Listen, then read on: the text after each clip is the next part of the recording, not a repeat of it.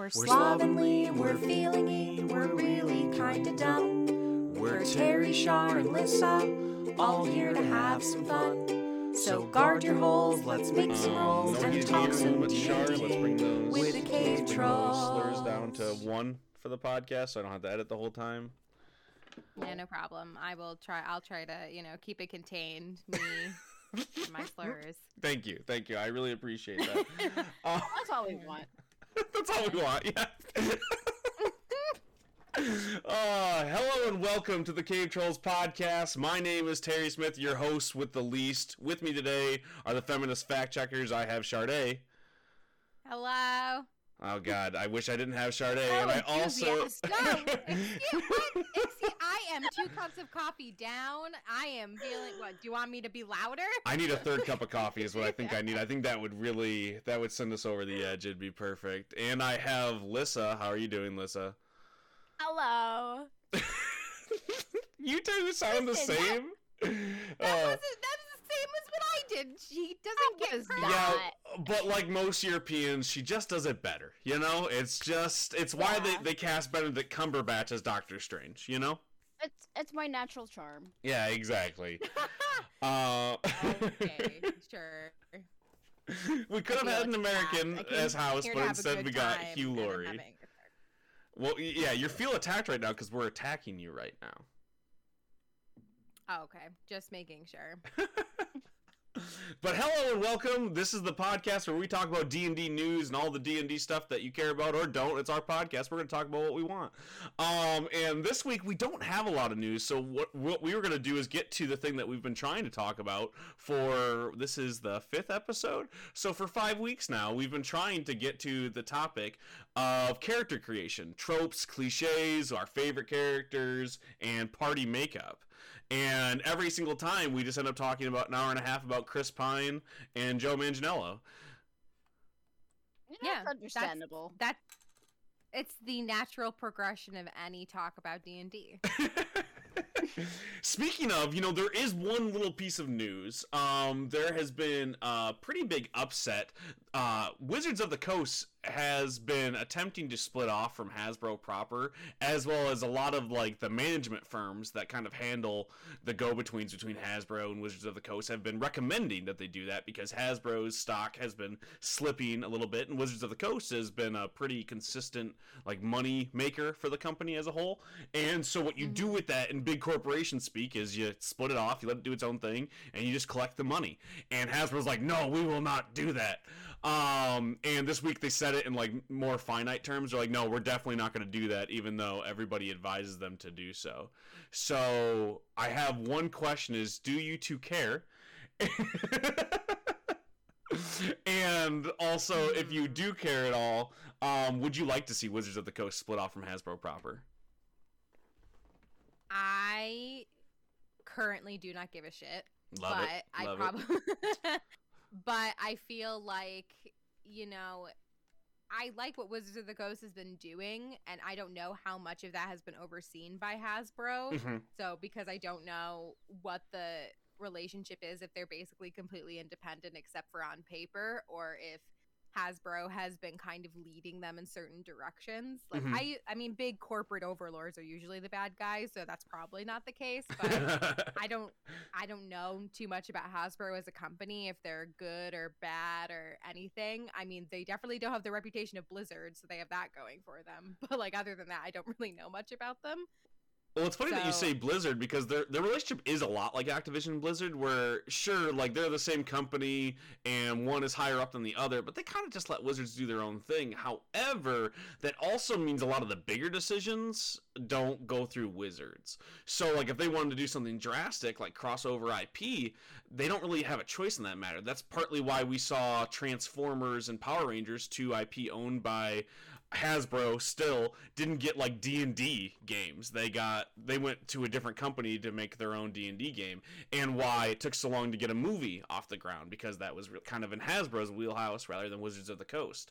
Um so there's not as much synergy as there could be if you're going to keep them as one thing. So splitting them off I don't think would change much except for give them a little bit more freedom. And usually that's I would say for a company that has an IP like D&D that can only be a good thing because it's already it's a very creative property and it's been doing a lot of really great things, but I would probably eat my words because people suck and something bad's going to happen and expect the worst. That's the thing. like best. uh, you, you, they split off, and then you find out that it's like TSR two, and like everyone there is a Nazi or Oh, something. You know, like that. That's what I fear. Like when you have a big corporate overlord, at least you're beholden to a stakeholder that doesn't want an outrage. You know. So while that means you might not get the same kind of freedom, you also don't get the Nazi supplement. You know. Mm, Yeah, you don't get Hmm. the. Yeah, I don't. Yeah, I don't know. I don't know too much about it, so I guess I don't care unless they give me a reason to care. That's Right. I just I wish like what says, but that's my opinion. if if they're gonna stay with Hasbro and if you're gonna have this big big daddy corporation, make it work for you. You get something like Disney, and Disney has tons of problems. I'm and by no means saying Disney is perfect, but one of the cool things they do is they let people use those IPs. You get Star Wars references in Marvel. They put out cool Star Wars comic books, you know, in in concert with Marvel. Like they use the fact that they own all this shit in a fun way. And you get Hasbro who could make dope D&D toys. They could make a really cool Transformers D&D game. Like that's just it's it's D&D. It's not some other game. And they don't do that. They don't really fuck around with it at all because Hasbro's like, "Nah, we'll just let them do their thing and we won't worry about it as long as they're not fucking up too bad." Um and that's where I'm like, "Well, then why even be the same entity at that point?" Yeah. But anyways, that's the one bit of news I had. Let's jump into character creation. Shar, why are you so bad at making characters, and um, uh, why are your stats so yeah, bad? Char. Um, I don't know. I, I just suck, I guess. uh, but uh, anyways, Lissa, why are you so good at making characters, and why are your stats so great? Uh, because I'm European. Yep, that's what I thought. That's what I thought. Um, and Brexit, we can all agree that's that's a good Yep. thing. Yep. Totally. Okay. Definitely. All right, cool. I'm just glad that we're all on the same page with all this character stuff. Uh, um, but seriously, character creation. What's everyone's uh, go-to trope that they see at the table? You're like, you have never sat down at a table and gone, "Oh, looks like we don't have a rogue who likes to steal things from their own party." Uh, what's the what's the one that you see the most? The trope that we see that I Mhm. see the most. Um, everybody in my party having a tragic backstory. Oof, yeah. not not just the rogue. And I'm not saying it's a bad thing. I am also somebody with a tragic backstory in those campaigns that I play in. So I'm not saying it's a bad thing. It's just the thing that I see the most because tr- like I think I don't remember where I heard this quote from. I think it was probably uh, somebody posted on Twitter, which was probably reposted from somewhere else of just like happy people don't become adventurers. Like, you run away from a wife and kids and like a happy farm life. Like you got to have some trauma that's driving you. So I'm not saying it's a bad thing because I think it makes sense, but that's at least in my experience every character I think in any game that I've played has had trauma. Yeah, there's that. There's that saying: the interesting person on the train isn't the person with two married parents. You know, like that's not a yeah. that's not a thing that you see. And uh, I had a normal player at one of my tables once. They were a normal player. That's not true. A normal character. Normal. Uh, you know, no tragic backstory, no home trauma. They were just they became an adult and went on a little adventure, like Rumspringa type thing. Um, that character became very interesting, but not gonna lie, the most interesting thing about them was that they didn't have a tragic backstory at first, um, and they had to gain some to become a little bit more interesting. So that's something that's funny. Like it's a trope, but it's kind of a trope for a reason, right? That makes them a little bit more interesting. Because if if everything in your life's been normal, why are you here in this dungeon with us? Exactly. Like what are you what are you running away from? Go Like, be an what- accountant. Yeah, go be an accountant, go be a farmer. Like run a run a town, be a mayor, I don't know. be a mayor. I don't know what normal people do. I have. I, I- are normal people mayors? That seems like one of the most like you're probably like some fucked up like family drama, like one step away from Days of Our Lives if you're gonna be a mayor. Oh God. I don't know. I don't know why I thought of mayor to be honest. I was just thinking of like actual professions that people could be like have their D and D characters have, and farmer and mayor. But the first in my uh, in my hometown, which was actually a village, uh, we did mostly just have farmers and mayors. So much so that uh, our mayor was always an interim mayor. No one ever ran for it because it didn't pay much, and it was it's not like a you know it's not a fun job. So it was just the town council would all take turns. So we would have an interim mayor every uh, every few weeks. Um, and my buddy Dave, who's been on and off on, on this podcast network every once in a while, his dad Bob Edwards uh, in the Country Hall of Fame was my favorite interim mayor because he would just talk shit about the the village on his radio show um, in between different country hits. And that was very entertaining to hear our dirty laundry aired on the on country radio stations. So, um, so I wouldn't say mayor is a normal job, but I love the idea as you, someone who is in the arts. You're like normal job, you know, farmer or mayor. yeah, exactly, Yeah. exactly. That that's why. Yeah. Lisa, you're normal. Are you a mayor? I am not a mayor, no, and I do not ever strive to become one. Not yet. That's something that's thrust upon you, from what I understand. Um, if you if you do not choose a life adve- of adventuring, they hand you I either mean- a hoe or a I mean, pen. I'm sure it looks. I'm sure it looks great on your CV, but I don't know about like fantasy world CVs. Like, is that a thing? Like, It is now. oh my gosh! The next time we do so, like uh, like an NPC type roundup where you need to go on this adventure, they need to turn in a resume. That's something I haven't seen very often. Is a fantasy oh resume. my god, I love that concept so much. just literally, oh my god, like no, like for a one shot or maybe just for like a small little arc in a campaign, be like ask all your players, just be like, can you guys like write up like what you think a fantasy CV is, or like have an NPC like who wants to hire the party, be like, can I see your credentials? And like have everybody write up a CV for their character. It says under it says under languages known you only know common. We're actually looking for a candidate that might know abyssal. Um, and it says you're not Uh, proficient with thieves tools. That's going to be that's going to be a kind of a hard pass for us because that's someone we need someone who's a team player. You know, we need someone who uh, can do smite if possible. Um, Ooh, and yeah. you're only level three. We're gonna need at least five levels of experience before you can join us on this campaign. Ooh, you're a ranger. God. It's problematic. It's problematic for sure. Yikes. Um, so I So you're telling me I can be unemployed in um many different ways in reality and in fantasy? you know, I pointed this out to a friend recently. a- a- As we're all people that kind of do, you know, the arts. We're not unemployed. We're just not gainfully employed. Like we're Yeah. very employed. We're very busy. We have a lot of shit to do. Just no one pays us for it. uh, Just let me. I'm just gonna leave and go cry in a corner for a second. Thanks. Harsh truth. I was at a dinner party a couple of months ago, and uh, I got asked what I do, and I and one of my friends spoke up. They're wonderful people, and they showed an issue of my comic book, and they're like, "Oh no way, that's so cool!" So like you're earning it, right? And I was like, "Oh oh no," and they're like, "But a lot of pe- lot of copies sold," and I was like, "I mean, there's that one." Um, I think I bought a few myself. Uh, if you want, I have a few in my trunk. and that would make like five or six. So, yeah, uh, growing up, it's available on Comixology right now. I recently had like a traumatic. I don't know if it's a traumatic experience, but like an eye-opening experience where like I logged into my old because I, when I started writing, I was like in middle school, and then like most people our age, when you start writing, you start writing fan fiction. of course. So I logged into my old fan fiction account and I saw how many people had read my stories on fanfiction.net and I had a crisis because I'm like, I will never see this level of stuff ever again. like there were like hundreds of thousands of people. Hundreds of thousands of people saw what I posted on fanfiction.net and I will never ever see that kind of success ever again.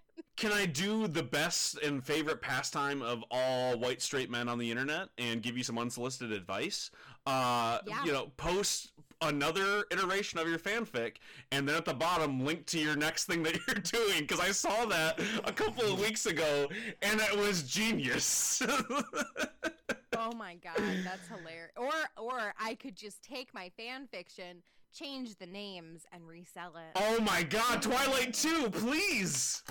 Well, technically, I guess. Okay, first off, uh, how dare you insinuate I wrote Twilight fan fiction? No, no, no, no, no. But that's what that's what that's what Myers did. It was her published Yep, fan yep. fiction. She changed the names, and then and then you look at uh, which is which is already fan fiction of Vampire Diaries, and then you go one step further, which you get um uh, uh Fifty Shades Oh, of Grey, which was fan fiction Yeah. of fan fiction of fan fiction. Which I can shit on it all I want and be like, oh that sucks. I don't like that. Man, like she made her money, so more power to her. She's rolling in it. Yeah. Yeah. More power to her. Yeah, I, I, I'm not a fan, and I think it is uh, uh, gross. But like, man, make that money. Uh, you can't Exactly. can't really knock an artist for making money, even if you don't like the art, even if you think the art's crappy. Man, my art, is, a lot of people think it's crappy. I'd love to make money off of it. Please buy my crappy art. Yeah.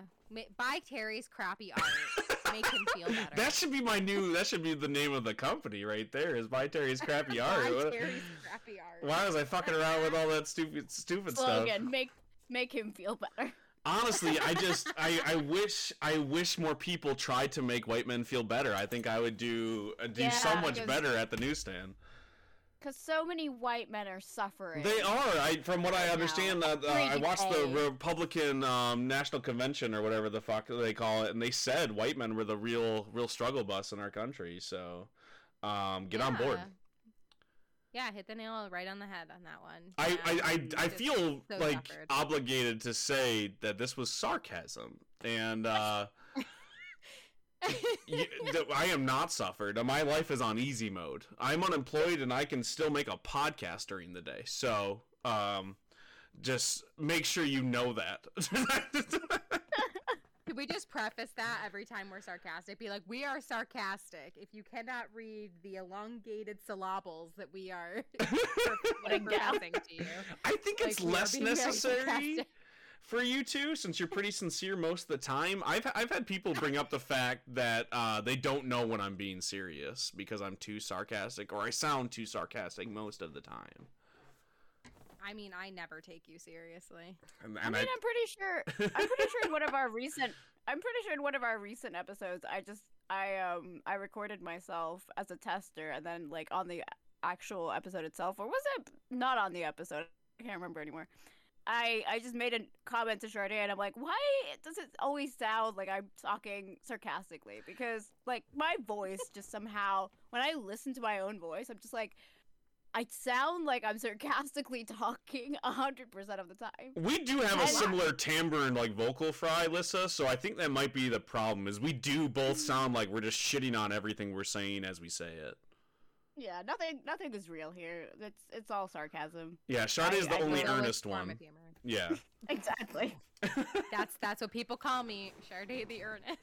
Yeah, that, that that's what it was. Um, I don't think I can say most of the names that we call you, so we'll just move on.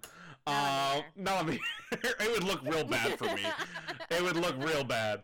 Um. Anyways, so yeah, that that's a trope that I see often is the the broken characters as they go through. Do you ever see fixed characters? Like, does anyone go through their full arc by the time you wrap up a campaign? I'll I let Lisa try. Take that one. I try very hard. Does it work? I I never create a character who doesn't have an issue that I can. This is gonna sound weird, but play with. Okay. Um, because I I play D and D like I play Sims. There's all they, there has to be a plot to my character. regardless of what the bigger plot is in the campaign, I have to have a plot, a thing that I can play with, something that keeps me intrigued, something that I can poke and prod, and it's my personal experiment. Um, and there has to be something for me to play with, and it'll either be like. It, it'll be something about their personality. It'll be something about um, their relationship to another person. It'll be, or it'll be multiple things but there has to be something that I can poke and prod and test. And then it'll end up in various places depending on outside influences, depending on uh, what I want to happen, depending on uh, what I think they would, you know, do in a situation. But yeah, Yeah, I, I try Uh, to take all my characters on on that exact same journey. Like I try to go like, oh, here's my three act structure, right? Here's where I go. But then I have players around the table where I've been like, hey, like it seems like you were leaning towards this way. Like, what do you think? And they're like, oh no, I'm not worried about that. like I'm not, I'm not, I'm not trying to work through. Like this is not an arc for me. I'm just this guy, um, and that's also. Uh, fun, especially if they're just like, no, I want to stay broken. I'm not about changing, and like that's fair. That's fair. Not everybody on the adventure finds I their mean, bliss, right? it's it's not it's not that they're broken and you try to fix them. It's just that they start a certain way and you poke and prod them until they end up some somehow different.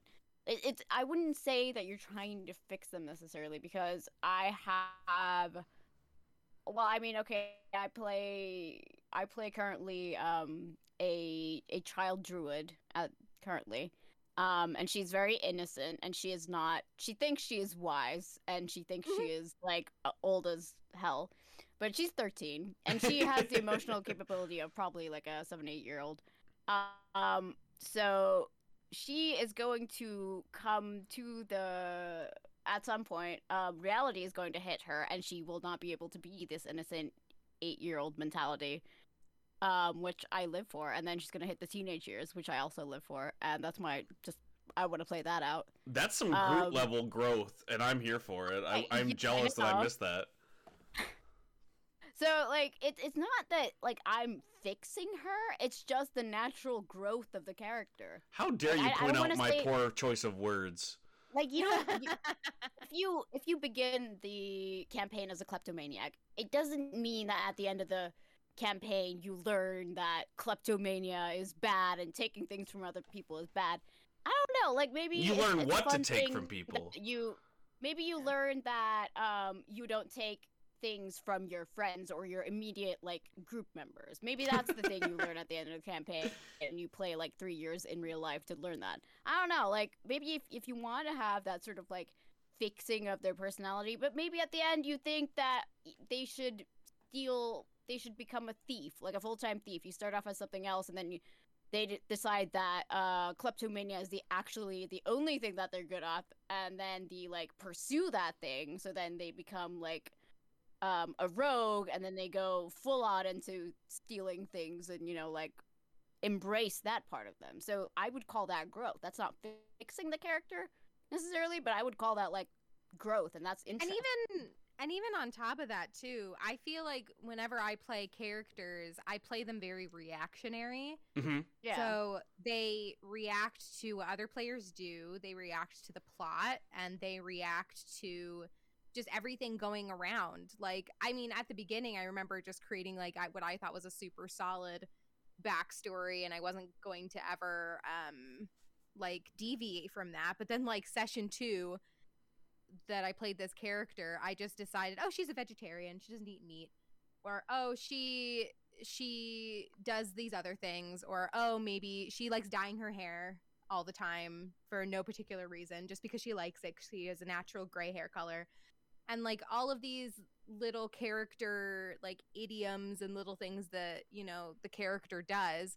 And then you have growth you can have growth moments. You don't have to have growth moments, but like keeping the character in a constant state of flux i think is part of one of the things that i personally enjoy the most about d&d is just like everything is always so up in the air and you can just let yourself go and react to different things at the table or not if that's not your jam too that's okay But that's That's that's, something that I love around the table is I love when not just when people grow, but like for me as as a as a GM and as a player, my the thing that I'm trying to do with D and D is tell a good story. So not just for myself, but for the players.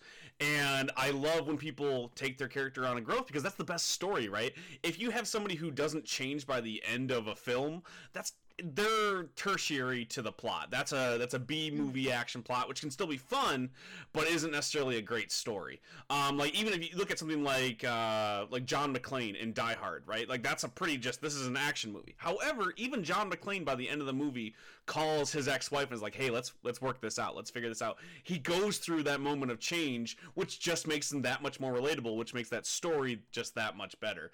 And I love when I see the people go, "Actually, hey, like what if I talk to that character I said don't bring up?" Um, because I want I want to have that moment of growth. Um, and that's something I love around the game that I'm, I'm GMing right now with Charday, and you've brought to the table, and everybody else has kind of taken um, note of it and kind of followed in suit. Is everyone going, hey, what if I changed a little bit? What if I grew as a character and I'm not just the thing I was at the start of the campaign? And sometimes I'll play at a table and we'll kind of tee up those moments, and they're like, nah, I'm gonna revert and make a weird choice that just seems random for fun.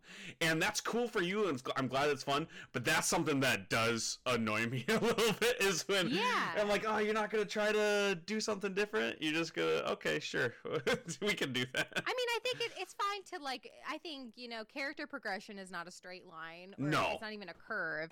You can have regressions, but and I, I, I a hundred percent, I a hundred percent understand the love of chaos. I respect the love of chaos. Um, but there, there is like you're still in this like tight, not like super tight, but just like you're still in this square of like here are some things that could feasibly happen with this character or in this plot. Like Mm. you're not going to change your character so much that, you know, they're going to just pull out their dagger and stab somebody. That's what I mean. That's like I see a lot of people like pl- make character choices sometimes around my tables, and I'm like, did you think your character would do that, or were you just like, I don't know, this seems random? Um, and that's where sometimes it pulls me out of it. Just I'm like, oh, okay, I guess that's what we're doing, and that's again, that's fair. It's your character. Do whatever the fuck you want with them.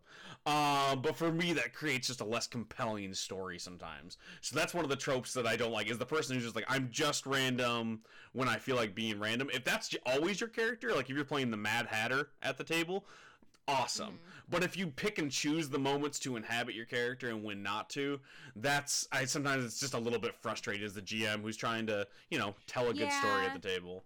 Plus, like you, I think as a GM too, like from that angle of it, um, you always you're always feeding off of what your you see your players having fun doing. Yes. Like you see your pl- players having fun, you have out of uh, game conversations with them, and they seem to really be liking like certain aspects of the story. So you put more aspects of this that kind of stuff into the campaign, and then they just take it and they throw it away and they do something that is so out of character that you're just like, well, I didn't plan for this because all these other discussions that we had, you wanted to do something else. And it's your character, you could do what you want, but it's a little, yeah, no, it could get a little frustrating because you're just like, well, I don't know what to do and we're just we're just to roll with it and see what happens and sometimes that can be great but other like you still have that moment of panic where you're just like well shit I was planning for all this other stuff That's the like, you just did something else.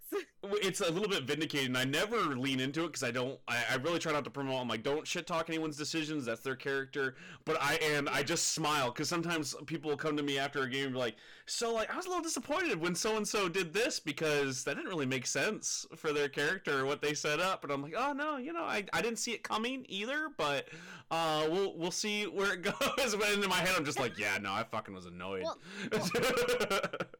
Well, sometimes you can ask the player if, like, when we play as a group, usually because of the way that we play, are there usually is like a story progression or a character progression of why they did such a thing. So usually we can, as a group, like afterwards, um, after the session, go to the player or me as a player will ask that player, so why was it that your character did something? And then they can be like well you know this situation rubbed them the wrong way and uh, they were feeling really you know this way about this certain thing that happened so uh, they just thought that you know this and then there's like a, an actual reason and like a sort of logic behind their character of why they did such a thing. Like it might not be that prevalent or like that noticeable to somebody else who's not but there's a logic behind but- it. Yeah there like Yeah. it seems like a random logic but there is actually like a thought process that they thought that the character might go through and then they came up to okay well they're gonna do this because of this certain thing. And that's something that I've had to let Yeah. go of as as a GM like and it's made me a much better GM is just going like okay this is not my story. I'm not writing this. I don't get to decide what's the best. And what I think is the best is Mhm. my opinion right? And this game isn't just for me. You know it's for everybody at the table. So even when they do the thing and I'm annoyed and some of the other players are annoyed it's okay because that's the thing they wanted to do and they enjoyed it. And that's what matters to me most. Past the best story past it like as long as people are having fun and that decision didn't ruin the fun and maybe even amplified one of the Mhm. players without the detriment fully at everyone else's expense then i'm okay with it. But as a storyteller i'm just like man like really that's what you go for? Yeah and i think there's that kind of there's always that kind of tug too i think when you have a background in storytelling. Like if you're a writer and you have to let go and let other people touch your stuff like yes. you've been working on this thing and they're touching your stuff and they're not handling it with care they're just kind of smashing it it's very difficult to get over that hump at first especially if you're a new dm it took me a while to do that yeah because I came from a pretty like long standing writing background and then I started DMing and then people started touching my stuff and then they started doing things that I didn't expect with my stuff and I didn't know how to I wasn't a reactionary DM yet. I hadn't learned that. I hadn't picked up that tool and put it in my toolbox yet. I have it now, but I didn't at the beginning and it could be it could be scary, but if you yeah, if you lean into it, you can create some pretty cool stuff if you just let go of some of that control. But I think also another aspect is just being communicative with your players and having an open communication at the table so that even if like a character does make a logical decision and they can justify it and they can do this, it should never ever ever be at the detriment to like other people's enjoyment of the game. Right. Yeah. Too. Like if you know that you're going to make a character decision that's going to screw a lot of things up and make other people not have a good time, then maybe you should maybe you should rethink it. Because again, it's also not just that one player's game; it's everybody's. it's game. everyone's And as story long as you right? remember. Exactly, and it's a shared, like collaborative experience.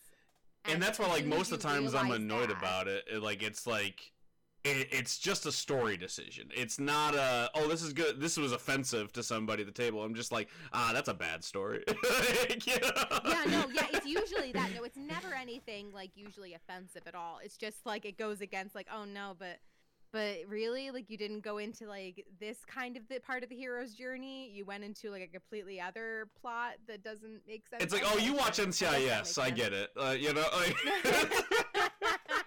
You're watching a little too many much black sails. Okay, I got it. Right, right, and that's um, you know what helped me get over that a lot was uh that uh, that one-on-one D and D game I I referenced last week, the one-page RPG Reflections. Um, it's a collaborative storytelling game, and it's a lot of trust in the other player because whatever they say happens happens. It's canon to the story that you're telling, and you got to roll with it. Um, because you set up a scene, then they set up a scene, and so on and so forth and I had this really cool story in my head of these two samurai fighting and where it was going to end. And it was, and honestly, I, I've published the story since. I'm like, it's a really good story. But at the time, that's not where it went with the other player. They went with this really schlocky, campy thing that happened, and I and I was like really disappointed. I was like, really, why'd you choose that? They're like, I don't know. I thought it would be fun, um, and, it- and I was mad. And then I had to get over. it. I'm like, you know, that's fucking fair. Like, sure, you wanted that person to have the evil maniacal laugh and poison somebody. Okay, like that's your turn. You're allowed to do that. Yeah. Why am I I- like expecting you to know and how to do this thing? You're not me. I mean, I feel like that's the nature of any anything based in improv though, is it's a double-edged sword. So you can plan for things and they will not happen, but also you're supposed to go yes and Yup. and then run with it. And that's the beauty of it because you don't end up in the traditional, you know, for format of the story you end up with something that is ridiculous, that is sort of long winded, maybe, that doesn't follow an, an arc, a progression. And mm-hmm. that's the job of the DM is to work with what they have. And that it's hard, yes, but that's the nature of the game because you have the dice. The dice don't always let you do things. You have it's a collaborative story, so you have multiple points of view, multiple characters wanting to do different things, multiple players wanting to do different things. And you're all improving, so it's gonna end up in a weird, wacky, but hopefully fun situation. Right. And I think I think that's a good place to to move on uh, from the ones that we we've seen at the table that like are not necessarily negative necessarily, but what are the tropes that you love that you see that you're like, okay, I'm so excited that we have a paladin who's lawful good and has a shield brandished by Bahamut, and they're here to tell us we shouldn't kill this peasant. I I don't know if it's fantasy tropes that's my favorite, um, because I'm the worst, and I think Linda knows where I'm gonna go with this. I am a sucker. The worst. I am a sucker. I am a sucker for a good romance subplot. I love it. It is so tasty to me. Whether it's just it's two PCs, it's a PC and an NPC, it's two NPCs. I love it. I don't care. It's great. I think I didn't know you could do that in D and D until I started watching Critical Role. And I just like you can do that, and then I started playing in games, and then I saw it naturally happen. Like I didn't plan for it at all as a DM, ever. But I just ended a campaign last week, and two of my players had like happily ever afters with two of my NPCs. I'm so happy for them. Like they deserve that, you know? like I'm so happy for them. I could make that happen for them. Do you have a know? specific type of romance subplot that's your favorite? Like, is it like uh, love triangles? Is it uh, just happily ever after, like star-crossed lovers? all of it. All Okay. of it, Terry. All of it. all of Like, it. I, I wonder if it's all of it. I've seen enemies to lovers. I've seen friends to lovers. I've seen love triangles. As long as it's done well and everybody's having a good time and it's consensual, like it's just great.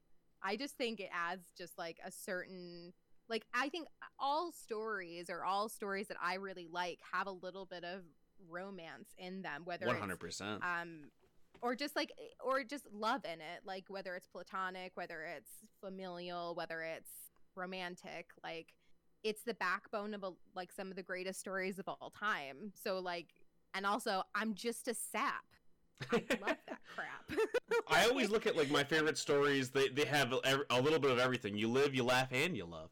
Um, no, but like I, I always go like Spielberg or Princess Bride. Like in- in in both of those, you you get scared, you get excited, you laugh, and there's some romance in there. You get a little twinge of everything. Those are my favorite stories. So if I can make all of those things happen or promote those things happening in my game, I try to go for it. And the fact that every like we have these like really dark moments, you know, juxtaposed to hilarious things happening, but there's also love stories happening around the table. I I just it it makes me so happy to sit at the table and watch this organically go. I think they're actually falling in love. Like that's that's so cool to me. that's so cool and the fact that it's just it, it it just happens. I love it when it happens unexpectedly too. Like you Yeah. don't even plan like plan for it. Like there are some things that like sometimes a player will come and like i think my uh, character is starting to fall for this character. I'm like okay maybe i'll like lay it on a bit thicker. I'll try to lean into this and see what happens. But then when it's like completely out of left field and you didn't expect it but it makes sense that's the best. Like oh no i think yeah 100% this makes sense. Let's go with this yes and what about you, Lissa? What what are some of your favorite tropes that you see? Um, I don't know if I have favorite tropes. I I like to see. I don't mind tropes necessarily, but I l- love. I want to see them being done. I don't know, like well, no, that's not. not that's not the Subverted? wording. Yeah, I want I want tropes to be more subverted. Like, or if you're doing, or if you're doing a trope, like I want there's something to be new about it. I want to experience this in a, in a new way. So, like for my example, I guess I would say is I I made a half orc barbarian. That that's just a trope in itself, in and of itself. But she has anxiety, and so she's not like the trope of a half orc barbarian because she's an emotional wuss and can't deal with her emotions, and constantly is having a crisis in her head at all times. It's just canon. So like if you're gonna do a trope, I want there to be like a a sprinkle of something else on top so that it's not all just about oh I made a half orc barbarian and whack. Exactly, and you can you can kind of subvert those in fun ways and still lean into the trope, like uh, the barbarian that just yells a lot, right? Like it's just an character, like Grog from from uh, um, from Vox Machina, right? Like you have it's very much the tropey um, barbarian. But one of my favorite characters is the tropey barbarian who pretends he's a rogue. Um, you know, it's off that Reddit post where it like, uh, you know, you did not see Grog, uh, and you roll an intimidation check for your, instead of your stealth because you scare anybody Yeah. who would report you. Like, and you're leaning into the trope, but you're doing something fun with it. That's that's always Yeah. what you want to see if they're going to be tropey at the table, right? Yeah. Uh, So s- yeah, I- I, something new with the trope. Like lean into it, but do something different with it. So what are the tropes that that you do specifically? Like what's the one like what's your go-to even if it's not a trope, like what's your go-to? Like if like what's the thing that your friends accuse you of like you always make this character? For myself, I'm not sure I know the answer to. I know the answer for Charday. I know the answer for the Lissa. shade the shade has been thrown. Listen, I know, I know Lissa's. So like, it's fair. It's an even. Perfect. All right, so we'll Lissa's switch. So is- so Liz, uh you, you tell me Sade and Sade you tell me Lissa's. Lissa is the um just stereotypical, but obvi- obviously subverted. But like, um, I'm not. I think her most recent character is the first time that she's ever diverged from this, and I think it's because she realized that she was maybe subconsciously doing this. But she had her half orc barbarian and her um, tiefling monk were very. I don't want to say stereotypical, but they were like strong female character energy. Like they didn't need no man, strong independent women, which was fantastic and I loved that, but they were also very emotionally unavailable. Do you think it could be like somebody who grew up with Lara Croft as their main Yeah, go-to fictional exactly. character? You know, I was just I was just listening to that episode and I heard all about it. Yeah, her Lara Croft uh, phase. And that she is It's almost, still in. I don't know if It's still in. I think it's still yeah, happening, in. right, Yeah, Lissa? she's still playing the game, yeah. yeah, I'm still am. They just announced a new uh, Tomb Raider, just so you know. Oh yeah, I did read about that. Uh, anyways. I also just as a, I mean that is all true. I oh, okay. I was like, go ahead, defend also- yourself. That's fine. Also, also I'll like, allow as, it. A, as as a like I think my f- specifically for me, I think my characters go around my mental health and what I need at that time. Gotcha. And when I when I made those two characters, like I felt like I was in a situation where I I wanted to I mean, I was very emotionally unavailable. I know this at this time. I'm working on it. Um, and I I just needed I needed this like female empowerment, this female energy. This Fuck I was in a place where I just need I needed to play that out for myself just in a mental situation. And then when we got to COVID and I made this druid, I'm like I just I just want to have fun. So I'm just going to play with, you know, this chaotic druid child who mm-hmm. I find so interesting. So yeah, Mm-hmm. for me it comes from a place of mental health, I guess. That's good though. Like I, I like that. If you have to be accused of something around the table, it's taking care of yourself. I think that that's fair, right? Yeah, because we play like every week, so you have to have a character that you're gonna want to like You play wanna- every yeah, week. you wanna yeah, you want to Mhm. do and be and experience. So it has to be something along those lines. Yeah, I kind of get Um, annoyed when people, because I, I it, people accuse me of it too. But at, at a table, when they're like, "Oh, you always play that character," I'm like, "Well, yeah, it's fun. Like, uh, unless you want to be that exact same character, and I'll hand off the reins. Like, I like being the half elf rogue because it's fun for me, um, and I want to enjoy being at the table. Um, Char, what about you? Or should I ask Lissa? I think that's only fair, right? You should ask Lissa. You should ask Lissa, yeah. Uh, she is always an elf. Uh, Okay. For obvious obvious reasons. Well, not I played always. one but- elf. I've played one elf, half elf. Yeah. Yeah, she's played one elf and half elf, and she played a human revenant. So she Did the human to do have something. conspicuously pointy ears? Yeah, so she she wants to do. She always does something that's like there's a surprise at the end, um, or at the beginning rather, but you don't know it, but it is there, and then there's a big reveal, and because she's dramatic. as- Um, oh, she does not. She does not like magic, or no, she does not like melee people. Um, this has been. She's played a fighter now, and she is As a real life person, I don't like melee people either. Uh, so it's always a, some sort of a magic user. Uh, and I don't know. Like I haven't. She's like she DMs in one game, so I've only really played with her in one other game full on. hmm But mm, yeah, I think that's pretty much all I can say about that because I haven't really played it like as a player with you. Right. And Hmm. yeah. Shar, would you say that's accurate? I've played one half elf. and we are not counting Terry's campaign where I play an Eladrin. That doesn't count. it totally That counts. It's called counts. Elf Party. I know what you do there. You talked to me about Listen, we all agreed ahead of time for Terry's. Ca- I, it was Yeah. not my idea to do a full elf party. That was not my. It was idea. partially your put it on idea. It record. definitely wasn't mine. I said, "Hey So? guys, listen, I got a serious Lord of the Rings type story," and you all said, "What if it was Clueless though? Like, what if it was Mean Girls what if instead?" Clueless? Oh, whoa, whoa, whoa, I have more. I have more. She will always have. She will always always have a romance. Um, because she's a hoe in game. Oh, no, okay, Um, okay. And yeah, there will always be a romance, and there will Mm-hmm. always be like major sex, romance themes, vibes, flirting, um, all of that, all that good thing.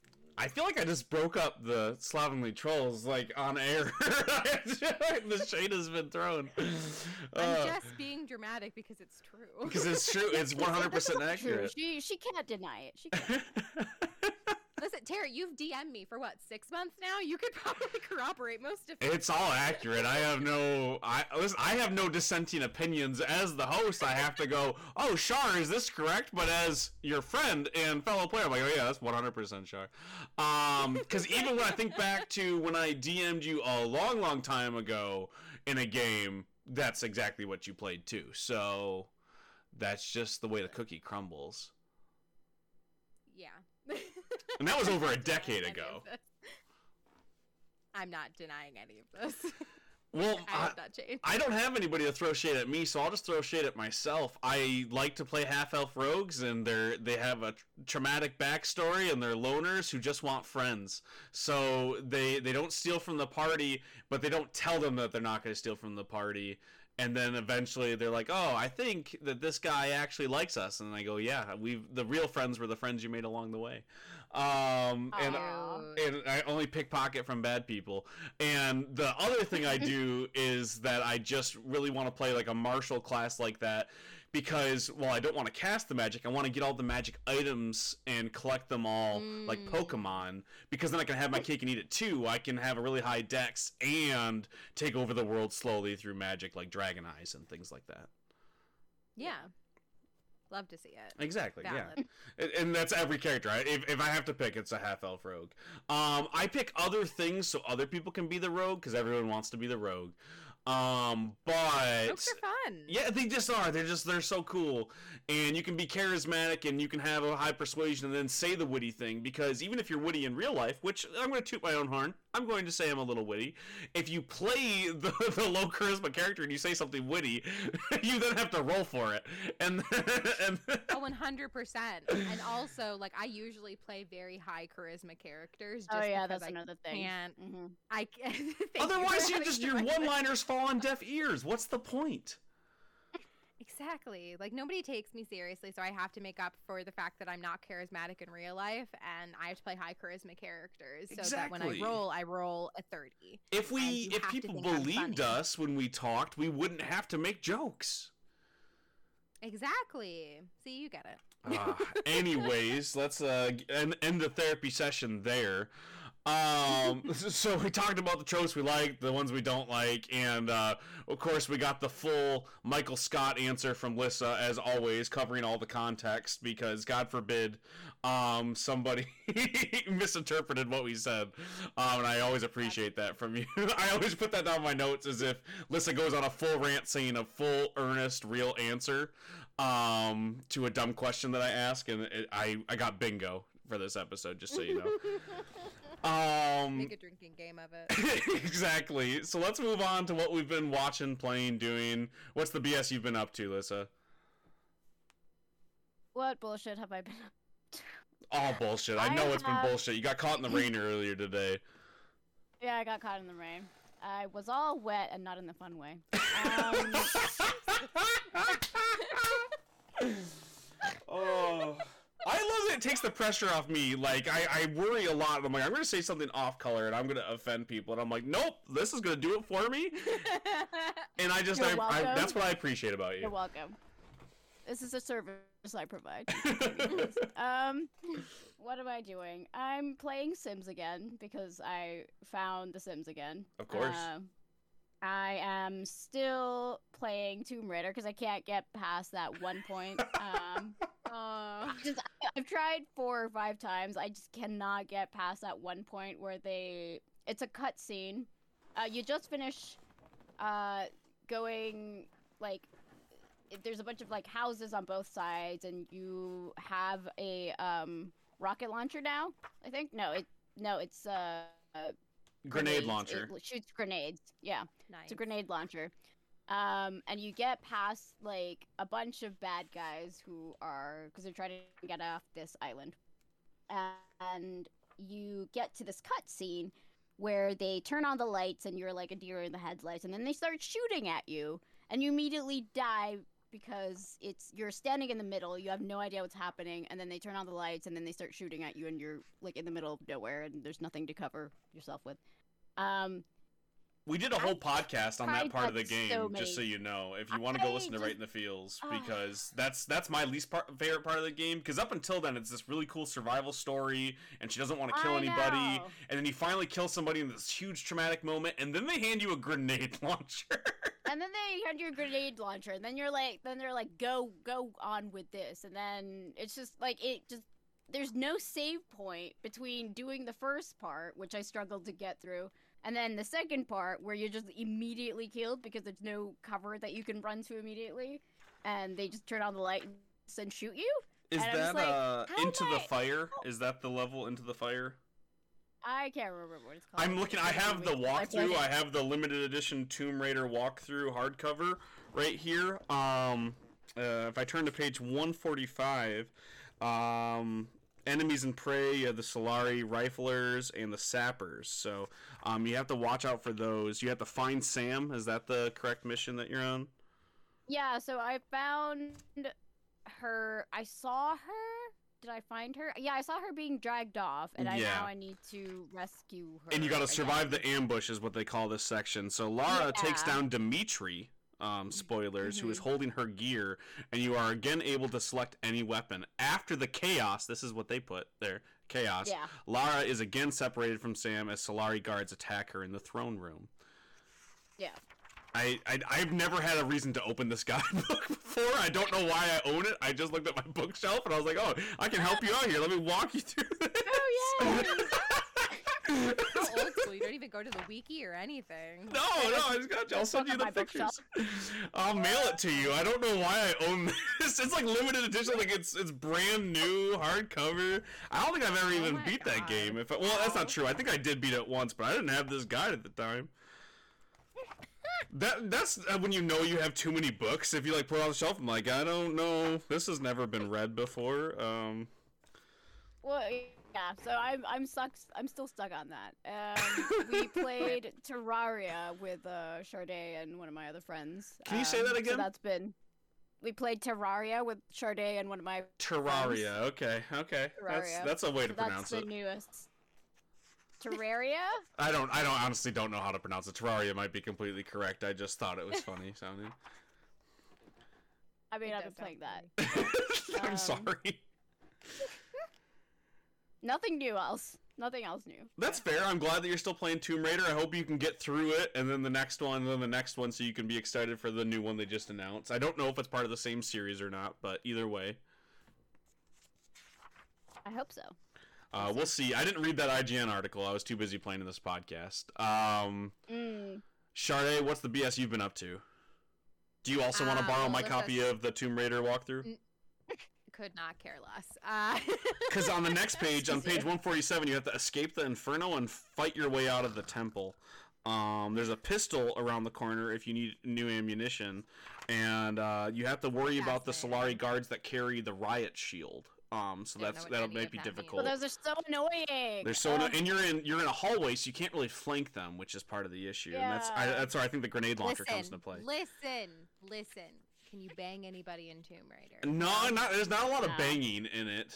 They of Not course interested. they have Unless to you go bang- dangle. bang bang with the gun. That's You can bang. You can you bang bang with more than just gun. You got. We mentioned the grenade launcher, but when it comes to banging, there's just the very tropey. There's a girl alone on an island, so we dangle the possibility of SA in front of you way too much. Um, Yep. but other than that, no banging. So Not interested. yeah, Th- there's some problems with that Tomb Raider game. Uh, that sounds like it. Yeah. Uh, n- the next chapter though, Uh. Lissa, you get the fast way down, which is really fun. Yeah. Anyway, Shar, what else would you like to know about Tomb Raider? Literally nothing. So I apologize. What's your what's your BS? I, I'll put the book away. Well, Lissa stole some of mine. Like I've also been on a Sims kick, so nothing new there. Um, I've also I played that Terraria, Terraria, however you pronounce it, game with her. Nothing new there. I think it's uh, Uh. T R R Martin. I think is actually how you're supposed to say it. Oh yeah, yeah. I missed I missed the little um periods there. Of Yeah. course. Uh, I have ever since we did the Right in the Fields episode for How I Met Your Mother. I've just been keeping it on the background, so I've been rewatching How I Met Your Mother. the Um, episode where we didn't realize that we watched the it- finale. You mean Is it worth it though? How I Met Your Mother? That's pretty fun. Yeah. like rewatching. Well, I think rewatching it is kind of it gave me an appreciation for the earlier seasons, and then I can kind of pinpoint where it started to go downhill because I don't think I could have at the time when I first watched it all the way through because I was experiencing it for the first time. And How I Met Your Mother has never been a show that I've like rewatched a whole heck of a lot. Mm, it's okay. just like when I used to have cable, I would watch reruns, but now that it's all I everything I have is streaming, I don't really binge watch anything in the background anymore unless I just don't I don't know, unless I'm just in a mood for it. So apparently I was in a mood for it and I'm now on season 8. Oh god. I think I just started season 8 and I'm going to stop after the season 8 finale because I refuse to watch the entirety of season 9. I refuse. I can't put myself through that again. No. the the one saving not. grace Taking care of my is uh is the character that Marshall rides in the Hummer with and her yelling drill baby drill. It's not that funny when she does it, but when her kid does it in front of her school, that always makes me laugh. That's the one part I'll tune in for in season 9. Um Not not worth rewatching the entire ninth season. uh, not really. There's also that Lin Manuel Miranda episode for no reason, so that's a thing. Uh, yeah. weird, weird. Like at the time, I'm like, who the fuck is Lin Manuel Miranda? Nobody knew who he was at the time because it was like it was right before Hamilton premiered, I think. It, I might be even before that. It was right around when he did the performance with Barack Obama. It Uh, was at the 2014, White House. 2015 is when the last season premiered. I Oh, okay, so maybe a little bit later than that. Yeah. Yeah, so Was I don't, I don't know 2014? specifically. Maybe I. No, I- it, it, no, it it aired wasn't when I was late. in undergrad. How remember I Met Your Mother finale air date. Season nine. 2014, 2015, right? Let's see. Let's see. Let's see what Google tells us. 2014, March 31st. Ah, right in there. So a lot later than I thought, but still, like I don't, I don't remember hearing about I remember because I right remember there, but- watching the finale in my townhouse in undergrad, like in my room, like the one hour finale, and then having very visceral feelings. Hamilton premiered like a year later. Mm-hmm. August 2015. So it was it was a year before he really blew up. So like yeah, like right before. So again, if, unless you're like a big theater nerd, which I did know some theater nerds, they were like, "Oh, In the Heights," you know, like that's that guy, and I'm like, I don't know what In the Heights is. I don't know what you're talking about. yeah. Uh, now I know what In the Heights is. Um, Now it's on HBO. yeah, but How I Met Your Mother, like that's a that's a good rewatch. I know it, it end by end. I've fallen asleep to it over the years. I, I it's comfort food for me, like just like Friends or Seinfeld. Yeah, I think Friends is probably my ultimate comfort show because I just I I watched so much of the reruns when I was younger, so that I don't even think I've ever watched it all the way through on streaming before. It's always I've just caught reruns of it. So maybe I I, I need to maybe that'll be the next thing I binge watch in the background when I'm doing other stuff. Friends. but yeah, Friends. You're gonna be a little disappointed because if you watched it either on DVD or on some syndication, um, they cut out. Uh, it's a different run of it that they have in streaming. So you'd see extended episodes What? if you had the DVDs. Um, uh, I do have the DVDs, or yeah, I used to. I don't know. It's it's actually they're shorter episodes, and you'll find that there's a lot of jokes cut out of them towards the end of the episode. What? Often, yeah. Um, it, it's This something that's come up a lot. Yeah, so like if you grew up, yeah, if you grew up with the DVDs, like the full season DVDs, those big box sets, and then you watch the streaming version of Friends on HBO Max, you're gonna be a little disappointed. What the hell? So you're telling me when I did the whole binge of watching see all the way from season one till the end, I missed? Yeah, there's gonna be it- jokes that I'll, that I'll reference, and you'll be like, I don't know what that's from because you've just never seen that version of the episode. I definitely need to do a binge Uh. rewatch then because I only watched syndication and DVDs. I don't think I've ever watched Friends on a streaming service before. Yeah, it's just a little disappointing because there's some iconic moments just because the DVD renaissance of, of Friends was such a big But deal. why did they do? it's why did it's they do similar it? with The Streaming- Office.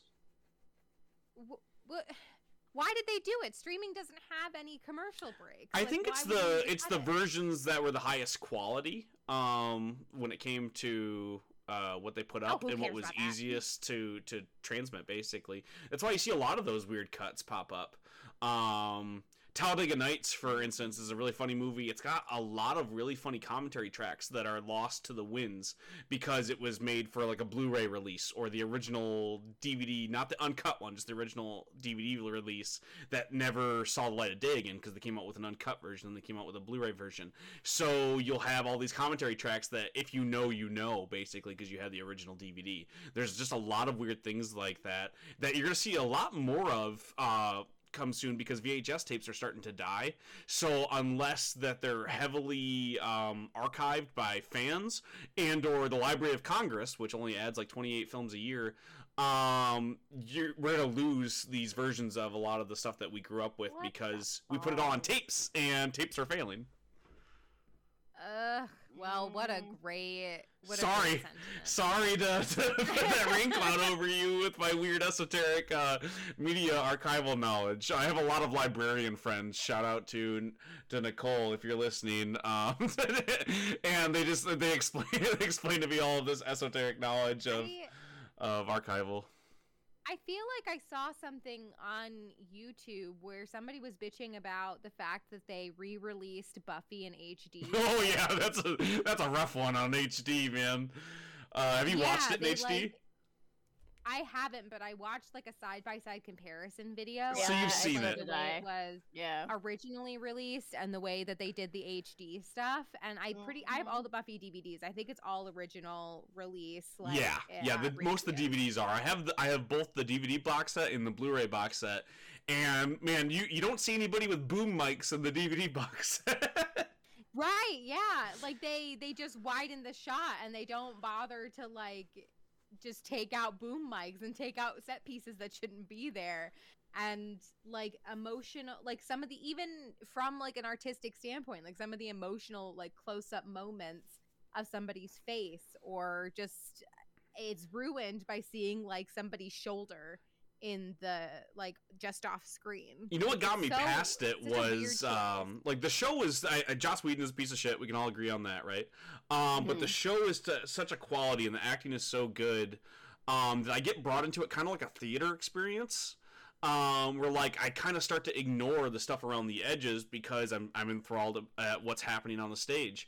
Um, so I was able to get through it, but when I first saw it, it was jarring because you do you just straight up Yeah. see like makeup people on the side, and you see a boom mic operator or the lights lighting the the um the scene, and it's really weird. It's like the opposite problem that Simpsons had when they put it on Disney Plus finally um because they zoomed in to make it fit the aspect ratio and so it cut out a lot of the Oh. jokes that are on the side because simpsons filled with tons of in jokes and like on Yeah. signs and shit and you just you missed all of it because they just zoomed in to make it fit. Yeah you, there's a lot of weird shit like that that it's frustrating but it's just the reality of the times. Uh the fact that we have a lot of the stuff is still cool. Like when you look at a lot of classic shows that just don't exist anymore because they weren't saved. Like they were on a tape somewhere and it got sold to another company and that company didn't give a shit so they threw it out. Um, so just be lucky that you can watch some of your favorite things. Um, a show that I grew up with as a kid, it was uh, Dan Aykroyd. It was a uh, show called Soul Man. Dan Aykroyd played a priest, and it was all of like the shenanigans he gets into. And it only aired for two seasons. It was not a popular show. People didn't really give a fuck about it, but it was never saved. Um, they burned the tapes, so you can't find a copy of that show. them? Yeah. Yeah, that's a really common thing. You get rid of the tapes because you don't want somebody to pirate it, and you don't want the storage, and you don't think you're ever going to do anything with it again, and it's not worth any money because nobody watched it. Um, Drew Carey show is a similar thing. You'll never see the Drew Carey Oh show my God, streaming anywhere, and it's so good. It's fucking hilarious, but you won't find it anywhere other than like weird YouTube rips of people who recorded it on VHS because it wasn't saved. But it, it doesn't have any like box sets or anything. No, I think there's weird compilations. I have a couple of weird compilations where it's like volume one of the best episodes of the Drew Carey show, you know, and you have like six episodes on it that aren't in order. Oh. Um, Wow, I, I, I haven't thought about the Drew Carey show in years. I know and it's so good. Um, I think you can find like collections of it on YouTube or or more illicit places on the internet that I won't I promote do here. later. Yeah, right. I was like, let's uh, let's find it somewhere because I love the Drew Carey show. Um, but anyways, yeah, it's it's sad that you lose a lot of those those shows from when we were It's kids. And there's there's literally nothing you can do about it. There's nothing you can't go fix it. Yeah, like what? Yeah, what can you do? You can't petition them because they don't exist. You can't say, "Oh, please put it on DVD." They're like, "We would if we could, I guess." But oh man, I just why am I the rain cloud today? Uh, I am I am so sorry. Um, my BS, Raining on you our know, parade. that my BS is apparently ruining people's days. Uh, I've been working on some Gundam models in my spare time because I'm a weirdo and writing a lot. Uh, when it comes to what I've been watching, um, I finished Vox Machina season one finally. Yes, good. Uh, dug that a lot. My wife has found her new favorite show. That's the thing that she really, really loves. We, it's not without its issues. We have some critiques, but she really dug it. Um, I don't think she's gonna check out Critical Role. I did recommend it, but I think she just really liked like the animation aspect of it. So Oh, I mean, that's totally fair. I mean, Right. it's a, it's a, it is a time commitment to watch that. four hours an episode minimum. So there's that. Um, I've been playing a lot of Digimon cards. if anyone likes Digimon or digital monsters, the Digimon card game is a lot of fun, and I highly recommend it. Uh, the new set is coming out soon. New Awakening. You can buy a box of cards for about seventy dollars on Amazon, or a new starter deck for ten. Jump in with your friends. It's a good time. Uh, I'm scheduled to go see everything everywhere all at once uh, this week. I have a, a special showing, so I'm going to go watch that. Um, and I'm rewatching all of Breaking Bad and Better Call Saul to get ready, ready for season six. If anyone gives a fuck about AMC,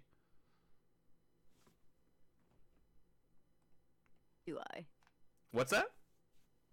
I'm thinking if I do give a fuck about because I stopped watching the Breaking Bad show um, on the final season because I got pissed off at Walter White for being an asshole. I mean, he is an I- asshole, right? Like that's the point of his character yeah. eventually.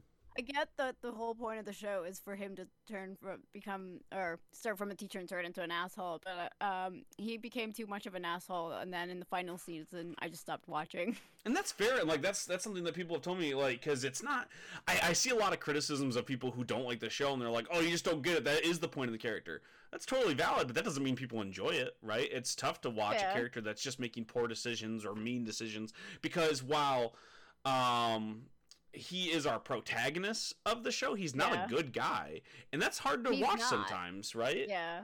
It's the same thing as when you watch something um, like Mad Men. Mad Men's a tough show for some people to watch because you don't. It's not entertaining to see someone be mean, and that's a lot of what that show is. That's why like my wife always like I, I always recommend Mad Men. She's like I can't just it's just a bunch of shitty people being shitty at this time period, and I can't do it. Yeah. I mean, Mad Men I got through because it it's about the advertising industry, and then me as a somewhat graphic designer, that was sort of really interesting for me to see. Did you hate how they treated the Um, graphic designers in that show, which is yeah. like shit? And they did everything by hand. Oh, Like, yeah. what? Yeah, the, the new marquee painting every week for a meeting. Like okay. Yeah. Meanwhile, you're over there. I see you doing double duty. You had Ado- Adobe open because you're like, well, I guess I got to make new shit right now. I don't, I don't have time, so I got to do it while we're podcasting. Like, and that's your reality of your job. yeah, I saw it. I see you. I see the hard work you put in, Lissa. Don't worry. I can't pay you anything, but I want you to know I see it happening, and I say thank you. Well, thank you for the thank you.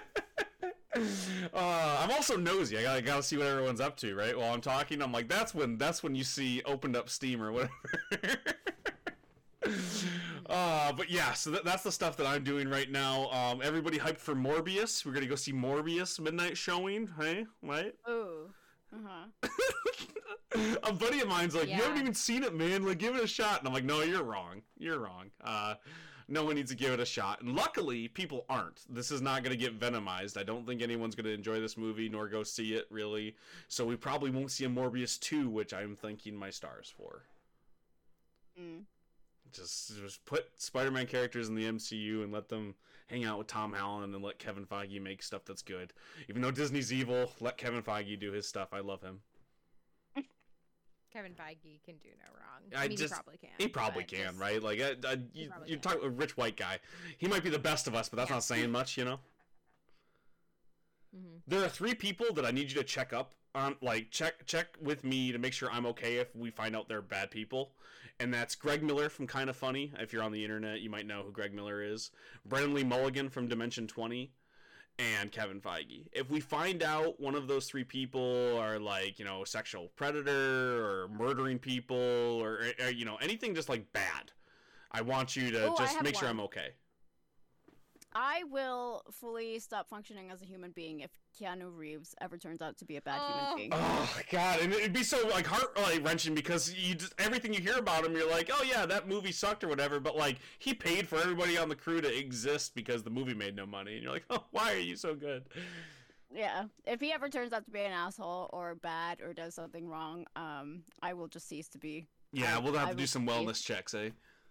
Yeah. I might have to add that. I to mean, the I list. already had. I already had my childhood hero turn out to be a shit person, so Yeah, yeah, it, it happens. It happens. It happened to me a couple times as like a writer. Like uh, uh, Louis C.K. was a big embarrassing one um, for me because I was like, oh, well, he hilarious just man, won you a know. Grammy, didn't you hear? He's Uh, yeah, it, very like. uh, Are you kidding me? Savage Like, is everything. yeah, I, like, are you fucking serious? Um, and then Max Landis was another one for me. Like as a writer, like I looked up to Max Landis a lot, and he also pretty shitty guy. So, uh, you just find out about it. And like again, you know, artists are people, and people are bad. That's just a thing that you have to accept. People are the worst. Well, stop. People are the worst. Mm. Um, however, that means that you have the choice. You can stop giving them money. Um, it's just a thing that you can do. Uh, You have the power. uh, uh, she who shall not be named is another one. Like I still, I, I every time I see more stuff about the new game, I'm like, ah, God, I could, Mhm. I could really go for some good Hogwarts content since that movie was so terrible, apparently. But Mhm. also, like, Gringotts is still a thing, so. But also, apparently, it has to do with the Goblin Rebellion, and that's iffy. That's iffy too. Like that's like the whole point of the new game, right? Um, and I don't know. Maybe if aspect of it, better yeah. writers handle it, maybe it won't be offensive. Maybe, but do I take that chance? Maybe, I don't know. Don't know. the world was made by a problematic person. By problematic person, I mean of kind of a piece of shit, and that's that's just hard. And I I still don't know how to justify any of that stuff, so I just don't. I just don't justify it. I just Yeah. go, oh, I guess I'm done with that. Um, and I also just Yeah. don't shy away from talking about it. Like I didn't stop mentioning Louis C.K. as someone I looked up to as a writer. I'm like, no, I did, and then he turns out to be a piece of crap. Um, and Mhm. so like I I try to bring that up as much as possible because it's not my fault he was a piece of crap, right? Yeah. No. And it's not on you to like justify you having somebody that you look up to and then having to apologize for their mistakes. Right. Like it's not you. Like you didn't know anything about their personal life. You just really loved their art and now that artist is a piece of or was outed as a piece of shit. And you have to deal with that and figure out if that's going to have repercussions on you or your art. You don't know. Exactly, and I don't see any- you need to deal with it. Yeah, I don't see any merit in me pretending like, oh, I wasn't a big Louis C.K. fan or something, right? Like, it's Right. Like, it, someone could go back and listen to anything I've done in the past and be like, oh, interesting. He studies Max Landis scripts. I wonder what that means. Like, well, it means that I liked his writing. And I found out oh, he's a piece of crap, and now I still like his old writing. I can't go back in time and pretend I didn't. It's like I can't pretend that I didn't really, really like, uh, you know. Uh, Harry Potter as a universe. There's nothing Yeah, that I can mean, do about I that. literally, I have a Harry Potter tattoo on my arm. Like I can't, I can't un. And I it's can't the that. Nazi one. Before you ask, God, I see that all the time. I seen like a Death Eater tattoo the other day, and I'm like, really? That's what you went with? But I mean, it looks hella cool, but I do they think do they know what that means? so did a lot of the Exactly. Nazi stuff. They picked the coolest looking stuff from Norse mythology, and then they make it, you know, or or uh, B- Buddhist I mean, mythology. yeah. You know, like like the swastika is straight up a Buddhist symbol for like honesty or something like that. Um, yeah. But it's you can it can be appropriated for bad things and the the death eaters while awesome iconography are the you know the wizard nazis. That's their thing. Uh so when people get that i'm like ah, yeah like while mudbloods aren't a thing uh like it's still like is that really what you want to be repping you know? It's just the aesthetic, Terry. it is. It's just the aesthetic. Yeah i don't i don't know. What do i know? I used to like louis ck a lot. Um not exactly a great judge of character. It is. Uh, and on that note, I think we can wrap it up there. Uh, I don't have anything to plug. Go buy my comic book, Growing Up, Can't Be Killed Creations. Find it on Comixology on Amazon. You can find me at Resident Stevel on Twitter, at RITF Pod, at Can't Be Killed Creations. And um, if you want to head over to our website, can'tbekilledcreations.com, you can check out all of our podcasts over there. You want to support us, head on over to patreon.com slash can't creations. Drop a buck or two. Keeps the lights on, keeps the mics going, lets us buy chicken sandwiches, you know, all the important things in life. Um, where can the people find you? I am a co-host of the Slovenly Trolls podcast, so you Yeah. can find me there monthly. I also run the Slovenly Trolls Twitter, so follow us there. Um, yeah, that's it. Lissa, what about you? I run the Slovenly Trolls uh, Instagram. Uh, I was about to say the whole podcast, but um, oh, that is- she runs that Ah! shit. ah, I run show. that shit. I do have a Twitter account. If you can find me, it is secret. Even though you've revealed it on every other episode other than this one. I'm yeah, pretty but on sure, this episode, like, uh, it- on this episode, it's secret. It's the secret one. Um, you can find our TikTok and uh, tell us that you found it. Um, I'm not going to tell you what it is or plug it. There's one video of it, and I think it's a comic strip I did um, in 2015. I think right around there. So if you find that, have fun. We there's no other content on there. internet for today. Yeah, yeah. That's if you find that, you need to take a break. You know, go for a walk, touch some grass. Touch some grass. There, you know. All right, this has been the Cave Trulls, and we're out. Now comes that special time of the show where we thank our Patreon producers. This month we have Chantrell Every. Thank you so much, Chantrell. You keep the lights on, the mics going, and really just give us the energy and the funds to keep doing this every single day. So I just want to say again, thank you, Chantrell, for everything you do and all of your support. And if you want to become a Patreon producer like Chantrell, you can head on over to patreon.com slash can't be killed creations and join at the Patreon producer level. That's the $10 level or above. And you can get shout outs like Chantrell. But no one else did, so there can be only one. You are the Highlander. Chantrell, thank you.